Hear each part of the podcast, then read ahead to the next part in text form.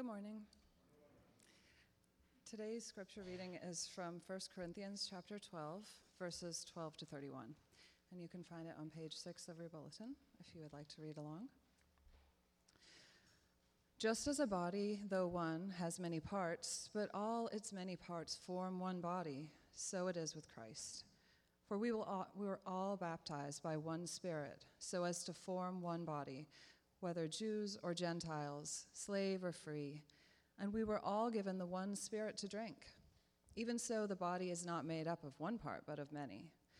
Now, if the foot should say, Because I'm not a hand, I do not belong to the body, it would not for that reason stop being part of the body. And if the ear should say, Because I am not an eye, I do not belong to the body, it would not for that reason stop being part of the body. If the whole body were an eye, where would the sense of hearing be? If the whole body were an ear, where would the sense of smell be? But in fact, God has placed the parts in the body, every one of them, just as He wanted them to be. If they were all one part, where would the body be? As it is, there are many parts, but one body. The eye cannot say to the hand, I don't need you, and the head cannot say to the feet, I don't need you. On the contrary, those parts of the body that seem to be weaker are indispensable, and the parts that we think are less honorable we treat with special honor. And the parts that are unpresentable are treated with special modesty, while our presentable parts need no special treatment. But God has put the body together, giving greater honor to the parts that lacked it, so that there should be no division in the body, but that its parts should have equal concern for each other. If one part suffers, every part suffers with it. If one part is honored, every part rejoices with it. Now you are the body of Christ, and each one of you is a part of it. And God has placed in the church, first of all, apostles, second, prophets, third, teachers, then miracles, then gifts of healing, of helping, of guidance, and of different kinds of tongues. Are all apostles? Are all prophets? Are all teachers? Do all work miracles? Do all have gifts of healing? Do all speak in tongues? Do all interpret? Now eagerly desire the greater gifts.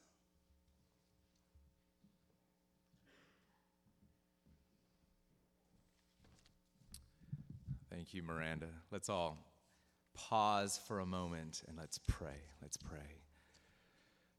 God, what we're about to do, or what we're doing right now and praying to you, really might be the most important thing we're going to do today, which is to do what's needed to be able to receive most fully from you in your word, to humble ourselves, to open wide the door of our souls, to invite you in to ask you to speak to us and to remove all resistances, to remove all misunderstandings, to remove the blinders from the eyes of our hearts that we might see you, that we might see Jesus, and to see his bride, the church, as you long for us to see her and to become her, your church. We ask for your help in this time. We pray this in Jesus' name. Amen. Well, we are finishing up a short three week sermon series today. It's one that's corresponded with a new year long initiative across our church, one that we've called One Body, Many Parts. And that language, of course, is taken from this passage and passages like it, in case you've missed it. The vision of one body, many parts is simply this that at Grace Meridian Hill, at our church, we want to see every member loving and every member loved. Every single one of you. Whether if you've been a part of our church from the beginning five, six years ago, or if you're brand new to our community, stepping in for the first time today, that every single person from the back pew to the front pew to the pulpit would be fully engaged in what you might call body life.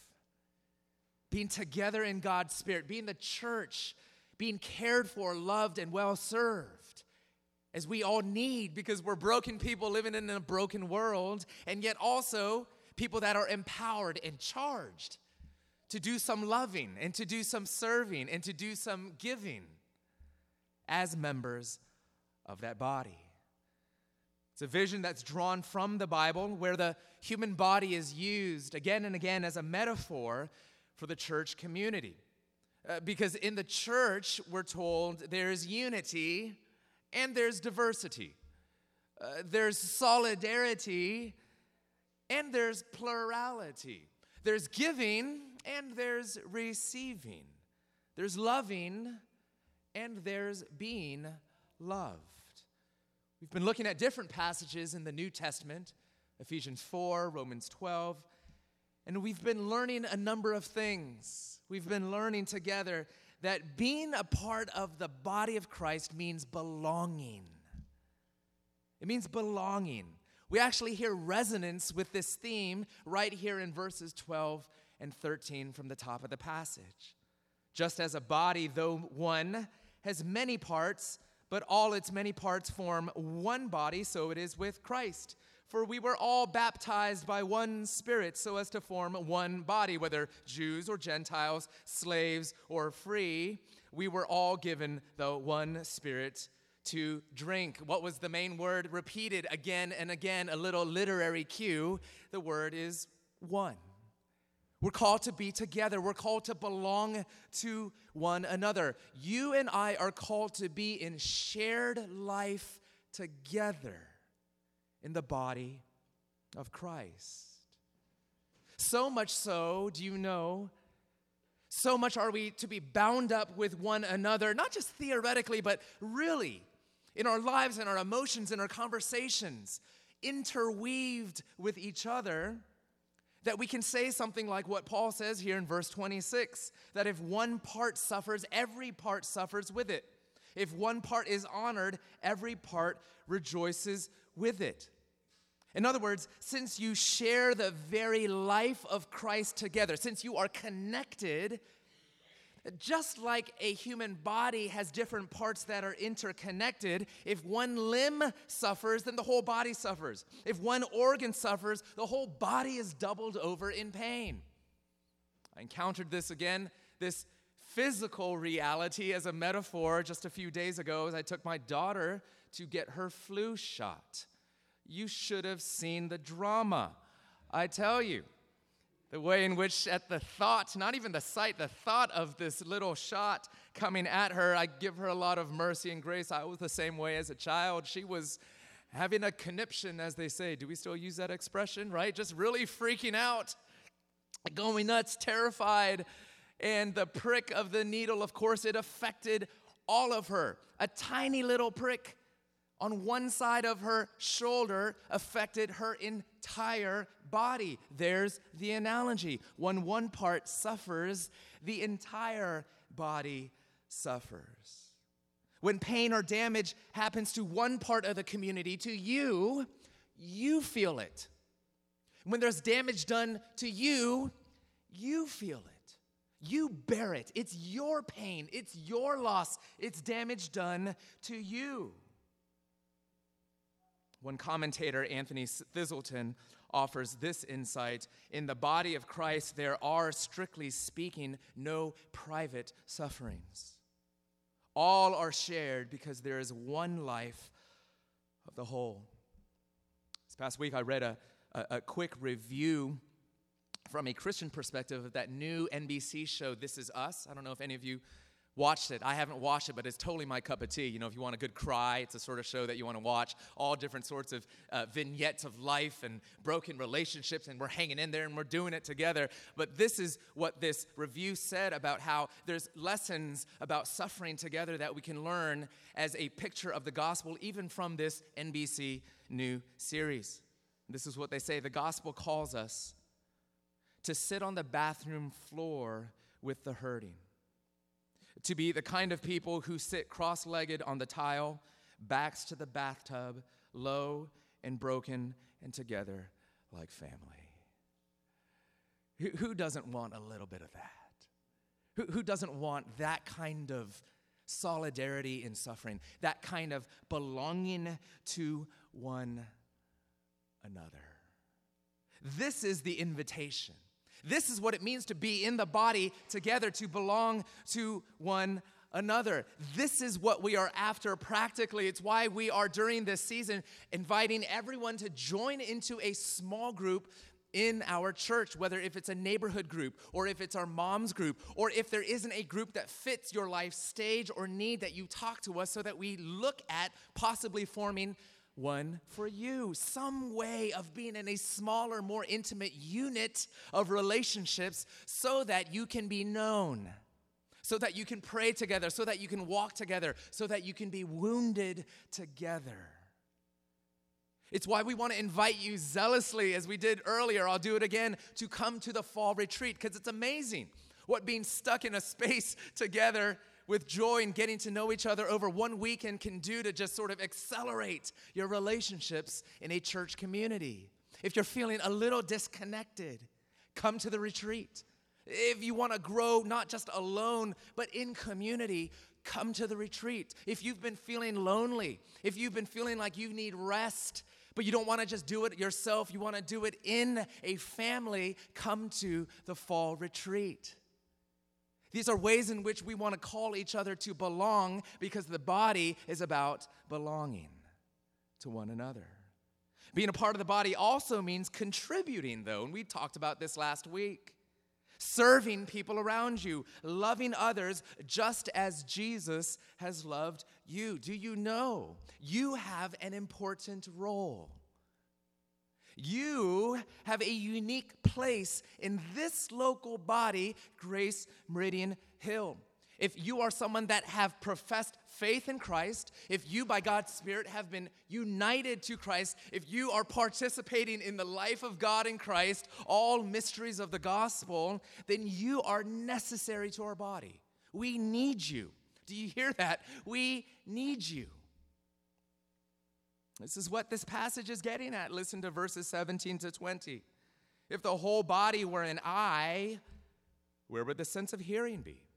If the whole body were an ear, where would the sense of smell be? But in fact, God has placed the parts of the body, every one of them, just as He wanted them to be. If all if if they were all one part, where would the body be? As it is, there are many parts, but one body. Uh, well, the argument is simple, right? There's a reason why we have so many organs and limbs and parts of our body because they're meant to be used. They're meant to function each in their unique way to be a whole body together. And you have two eyes because you didn't need three. And you have one nose because you didn't need two. And you have two arms because you didn't need four. So be the eye that you've been called to be, and be the nose that you have been created to be, and be the arm that you've been gifted to be, and use your gifts, and use your abilities, and use your God given passions in love and service to one another. And even as I use that word gifts, which we see in this passage, we talked about it last week, spiritual gifts, what are they? These are talents and abilities that are uniquely empowered by God's Spirit for the building up of Christ's body. Spiritual gifts are simply the unique way that you love most effectively. It, goes with the flow of how God made you. It's way, ways that God has blessed you to bear fruit of love and care in another person's life. It might be a writing gift that you have, either a note or a long letter that you often use, maybe even unbeknownst to yourself, to lift other people up. It's maybe a, a, a special ability you have to connect with people really easily, build relationships. Uh, maybe you have an administrative gift. Maybe you have a musical gift. Maybe you have a corner bakery gift, huh? right? Maybe you have even something behind the scenes like a support gift. You're a good cheerleader of those who are maybe up front and you don't want to be up front, so it's not like you're missing out, but you just want to help support things from behind and you love it. And that's how you know that you're gifted because you love it and you see fruitful effect when you apply those gifts to other people's lives. Which is why we've said, and we've said again and again, the best way to figure out what your spiritual gifts are is not to sit, just sit and think, what are my gifts? No, it's to talk to people, it's to be in community, it's to see life in motion and gifts at work and to get feedback from people, which is why we said we want this season to be a unique time of affirmation where every single person is turning to one another, whether you know each other deeply or just casually, and you start pointing out ways you see people's gifts at work. Hey, you're really good at this. Hey, I've never told you this, but you blessed me in this specific way. Have you considered serving in this capacity? Have you actually signed up for this team? Because you really got to sign up for this team. Why aren't you up there singing yet? I've heard you sing. To do that as a community and not just as individuals, to be the body in building up the body and actualizing the body in its many parts. To use our gifts as God has created each of us and gifted us in Christ. But notice also how, for Paul, the different body parts that are essential to the body also include people of different ethnicities and social classes. We can't miss this. He's very clear in verse 13. For we were all baptized by one Spirit, so as to form one body, whether Jews or Gentiles, slaves or free. And what's he saying? Because people that represent different ethnic groups and cultures will have different gifts to offer. Uh, different people of different social classes, different economic standings, different backgrounds in life, different family structures. You have something special to contribute to this local community. We need you, whatever your background, whatever your history. Because what Paul is telling us is that without you, the full range of people and gifts represented in Christ's church, we cease being whole. We start to be a, a, body that maybe functions in part, but we're limping along because we're missing a leg. In other words, we're missing you. Or where we're able to kind of work really well with our eyes, so to speak, but we're, we got no taste buds because we're missing you. Or maybe because you're here, but you've been hanging around, but you haven't actually been able to dive in.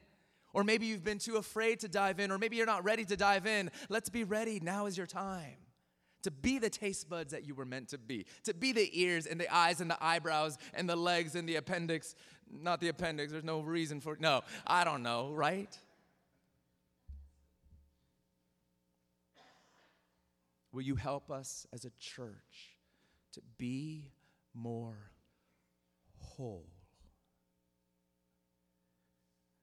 And so we want to call people to consider different ways of loving and serving. Next week, we're going to have a ministry fair, kind of an open house where we're going to just spread out downstairs and, and just have uh, opportunity after opportunity with different representatives from different teams telling you about ways that you can serve, whether if it's on the welcome team or if it's on the communion setup team, whether if it's a teacher of a Sunday, kid's Sunday school class or if it's ways you can get involved in the neighborhood with kids. Uh, whether if it's on the music team or if it's to join a neighborhood group or a mom's group, whatever it might be, the meal team or any team, including a team maybe that is on your heart that maybe you see we don't have and you want to look into starting up perhaps.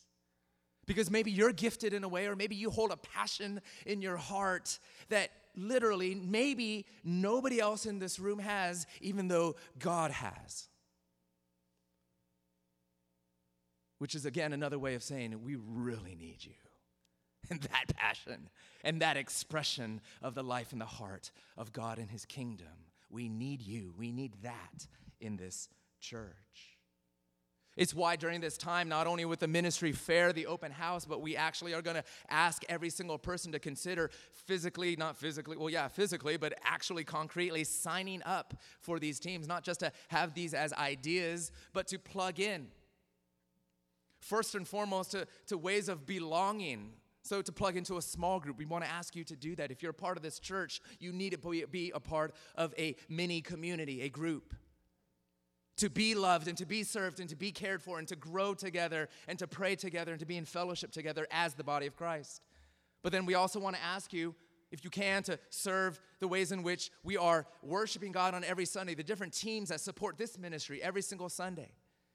Uh, and then we want to call you, if you can, especially if you are a committed member of this church, not to just belong and not just to serve our Sunday body life, but to actually serve your neighbors, to love your neighbors. And so to plug in in ways that you can move out into the neighborhood as a neighborhood church to be loving our neighbors with mercy, compassion, and justice, whether with kids or with adults, through DC 127 or our youth outreach ministries, or maybe something you got up your sleeve because we want to develop more and more neighborhood ministries. And so we want to call you to engaging and to sign up with something in and something up and something out uh, each one of those areas of body life to call you to do that. What's it going to be? What's your in, friends? Uh, what's, what's your serving up? What's your serving out activity? What's it going to be as we grow as a whole body? Many parts doing its part. Each person using the love that God has filled your heart with as Christ has loved you. Each person using the gifts that you've got, and occasionally, very much so, using your weaknesses as well, because that's how God uses us too. What will it be for you?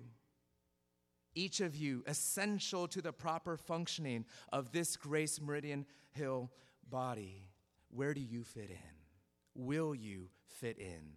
Will you belong to this body?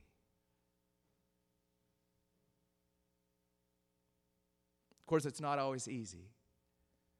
It's not always easy. Sometimes we resist, sometimes we falter, sometimes we face what you might call barriers to healthy body life. Uh, reasons and ways in which we kind of step back or step away, or we don't engage as we're called to engage as a total body. And that actually is the focus of this passage, you know. We've been touching different parts of it, but this is the focus of what Paul was getting at in 1 Corinthians 12. Barriers to healthy body life, and he essentially gives us two, and we're going to finish up with this. Number one, he touches on body parts that are filled with insecurity. Insecurity. Look at verses 15 and 16.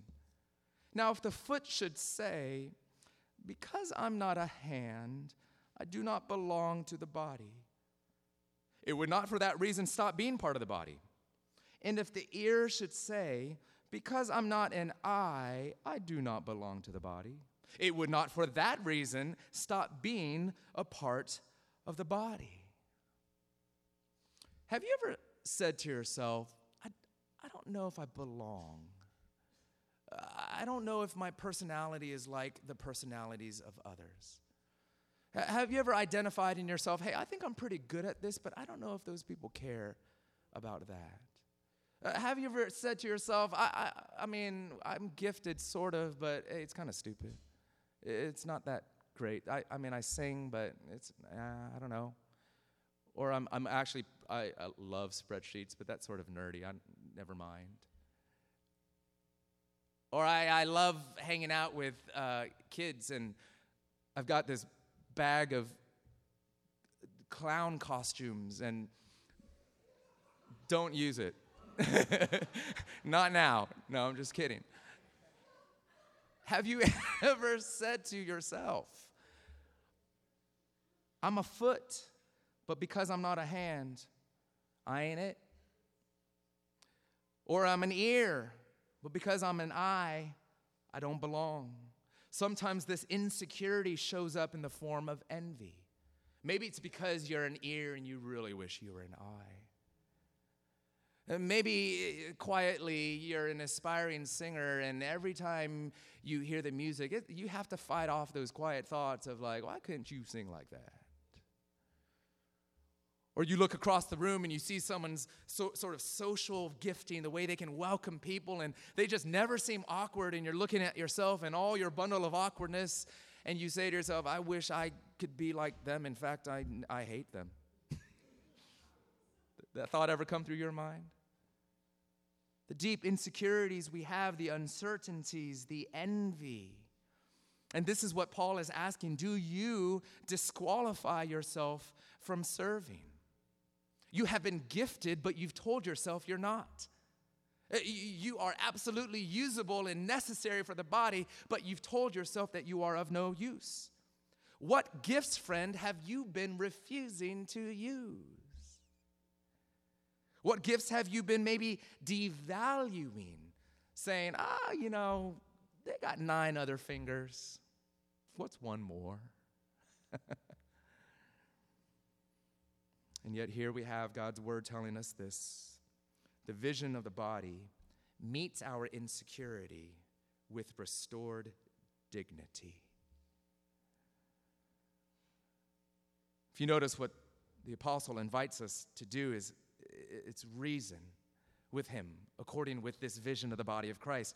Again verse 15 now if the, if the foot should say because i'm not a hand i don't belong he says it would not for that reason stop being a part of the body. Just because you feel that way doesn't mean that you actually are right or that your words are true that your suspicions are confirmed. You are a part of the body of christ you cannot disqualify yourself from the love of God that has bound you to the body of His Son. You cannot strip off the eternal, supernatural gifting of your Savior that He has attached to you. You, you can't unbuckle it from you. It's on you, it is you. You may not have spectacular gifts your best gifts may not be the most visible, but you are nevertheless essential to the body of Christ. If you are united to Christ, you are a part of the body. You cannot stop being a part of the body. Don't let anyone tell you otherwise. Don't let yourself tell you otherwise. There's insecurity, but there's also self sufficiency. Self sufficiency. Look at verse 21. The eye cannot say to the hand, I don't need you. And the head cannot say to the feet, I don't need you. There are ways in which our hearts can be filled with, first of all, a little bit of superiority. Hey, my gifts are better than your gifts. And we don't say it normally quite like that, but we can feel it in our hearts this neighborhood group really wouldn't be the same without me. Or this church or this team, they wouldn't they really do need me. And and sometimes we believe this and feel this even with the best of intentions. For example, when you say, I can't not show up, or everything will fall apart without me. And so you're exhausted not realizing that one of the reasons why you've been working and serving yourself into the ground is because of a quiet heart of superiority. Ironically, one of the realizations that I had to come to terms with.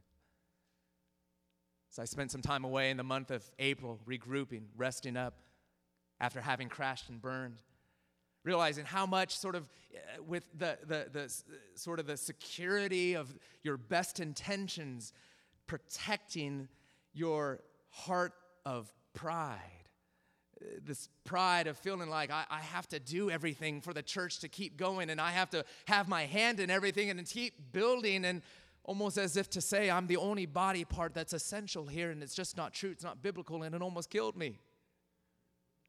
Right? But I never would have noticed it because it sounds good, because I love the church and I want to serve. But it can come from a heart of superiority, which is why part of being a healthy body means also calling people not to do too much. For a hand not to feign like you are three hands, or for an eye not to try to do the job of an ear, at least not for more than a season. There might be a need that you are in love and sacrifice called to cover, but to do it perpetually will not only lead to burnout, it'll lead to a grotesque body. Let the ear be the ear, dear eye. Make room for the ear to show up. We've got some ears in here. You're really good at being an eye, right?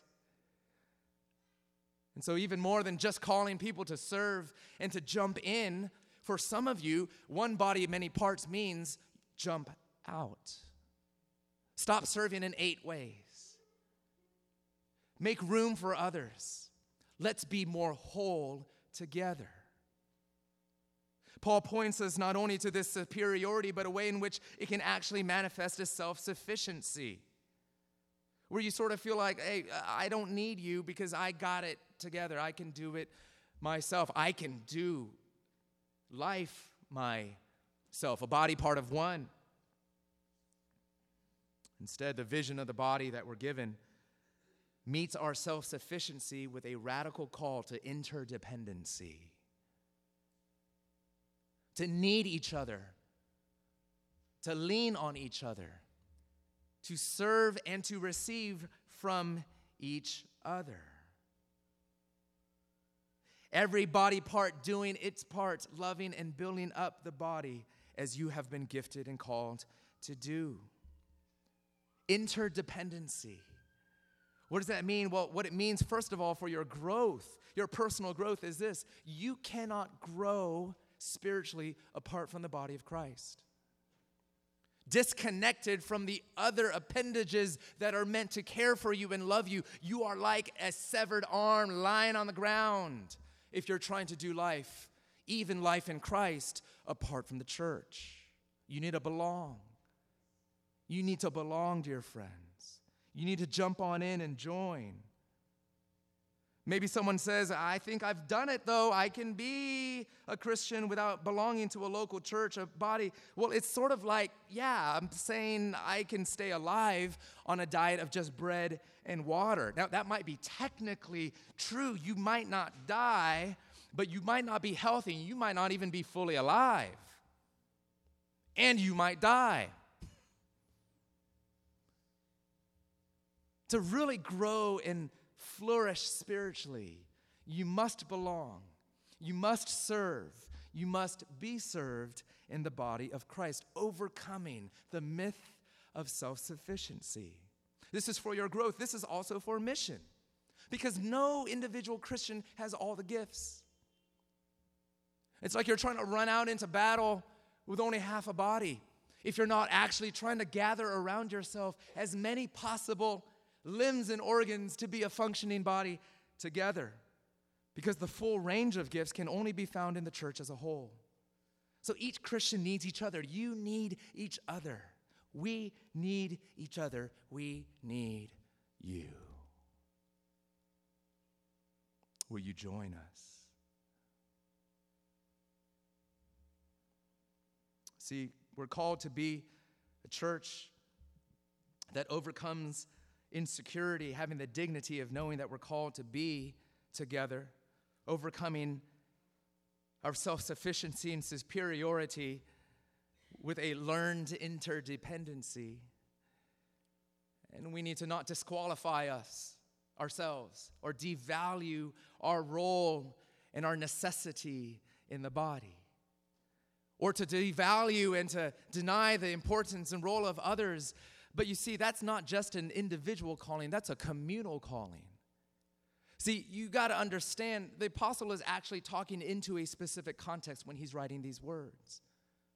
The Corinthian church in the first century was a church that was fast growing and very, very impressive, built as multiple gatherings throughout a very cosmopolitan city called Corinth filled with a lot of people that were very, very gifted, people that were very initiative taking, people that were very impressed with themselves. And what had begun to stir within that church was kind of a hierarchy of gifts. Hey, these are the ones we think are really cool. And these, well, we can tuck you away in the closet. Here are the people that are really impressive, and these are the ones that, okay, you're part of the church, but why don't you sit in the back row back there? Uh, here are the people that are really making a difference. And here are the people that, well, we'll kind of humor them and let them sort of play along like children. And did you know that the ways in which they were doing this included not just people's giftedness, but also their social class? The way in which they were giving preference to those with education, preference to those with fuller bank accounts, with social status and titles, which so often happens even in the church today, in which people of greater social power are given greater social standing, even in the church. And the apostle is addressing this worldliness that has infected the life of the church. And he's saying, look, what is the community culture, the climate that you have been forming?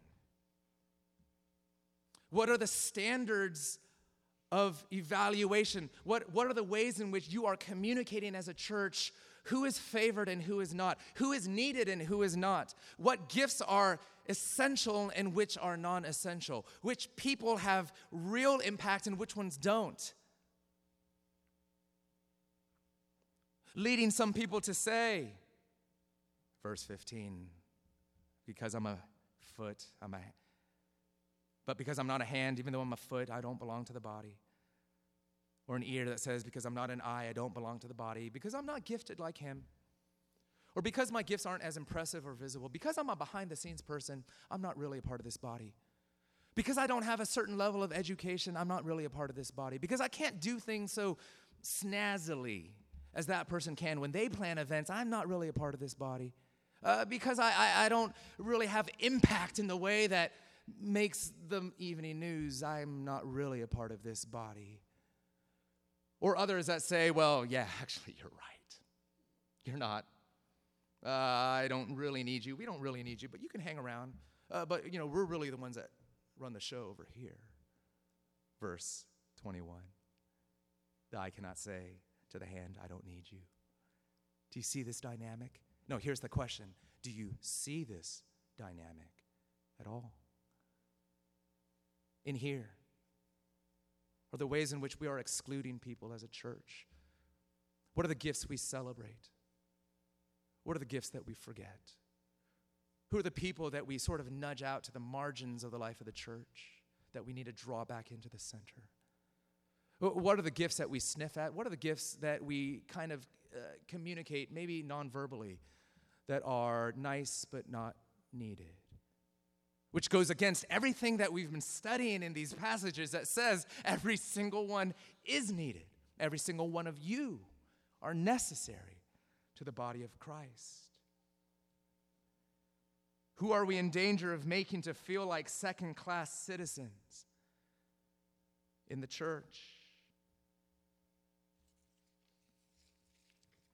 It's an affront not just to the individual or to the group of individuals that suffer in that way, it's an affront to Christ Himself. Which is why the apostle says, Look, don't you know, verse 22, on the contrary, those parts of the body that seem to be weaker are actually indispensable. Friends, what are ways in which we can go out of our way to take gifts or personalities or groupings of people that maybe the world has written off or people have taught us to say that's not as important, but that we as a church, in Jesus' name, need to communicate you are indispensable. Because what Paul is telling us is that, in fact, those who are overlooked are often far more indispensable to the life of the church than you'll ever imagine.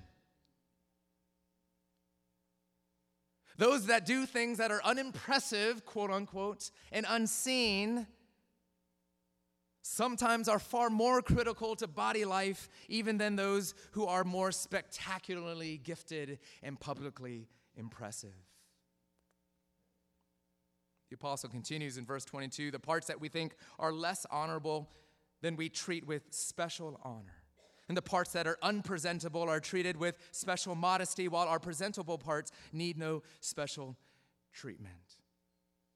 And in mid verse 24, but God has put the body together, giving greater honor to the parts that lacked it, so that there should be no division in the body, but that its parts should have equal concern for each other.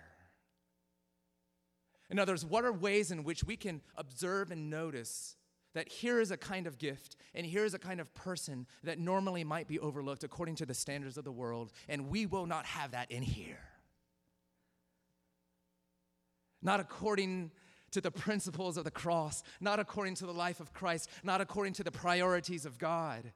where we will go out of our way, Paul instructs us, to honor those who might appear to be weaker or who might seem to be less necessary or unpresentable or less honorable. Those are the ones we go out of our way to honor. You, if you have felt less noticed or dishonored, we apologize, we repent, and we want to honor you. This is the body of Christ at work, work, serving each other, loving each other, even correcting one another. What is the life that we are living here? What, what is the community environment that we are creating? What are the benchmarks that we are erecting, that we are abiding by? Are we being one body with many active parts? a church where every member is loving and every member is loved.